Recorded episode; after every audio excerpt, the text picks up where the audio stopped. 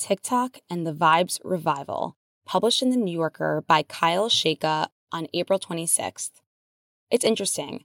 As our life continues to develop over the internet, it seems as though every social media platform has its own unique personality. On Facebook, our family values are portrayed. On Instagram, we channel our inner influencers. On Twitter, we're opinionated and share our intellectual thoughts and snippets. And on TikTok, we share our normal life.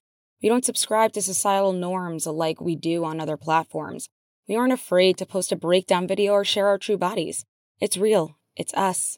And that is TikTok's vibe. As Kyle Chayka wrote, a vibe or a moment of audiovisual eloquence, a sympathetic resonance between a person and his and her environment. As Robin James, a professor of philosophy at UNC Charlotte, said, a vibe can be positive, negative, beautiful, ugly, or just unique.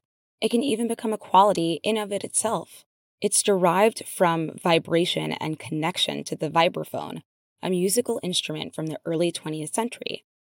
Vibe as a slang started in the 60s in California and gave the word its enduring hippie associations.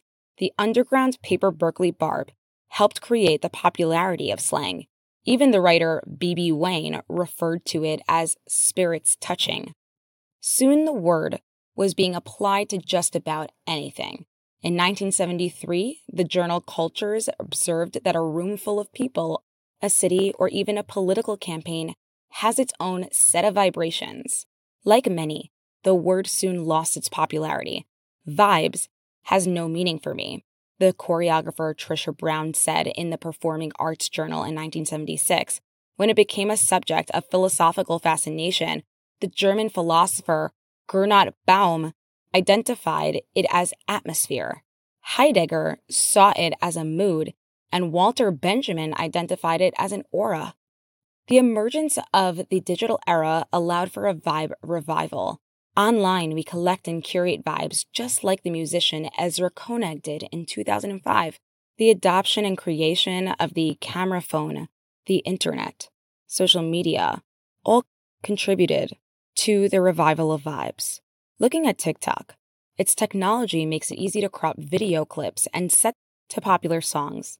The founder said TikTok counters the notion that people need narratives. Vibes were made for the internet not just because they're audiovisual, but because, like all memes, they are participatory. Anyone can assemble their version. They're not scarce nor cheap. On social media, users not only derive vibes, but produce new ones. They include cursed, cringe, cottagecore, and dark academia.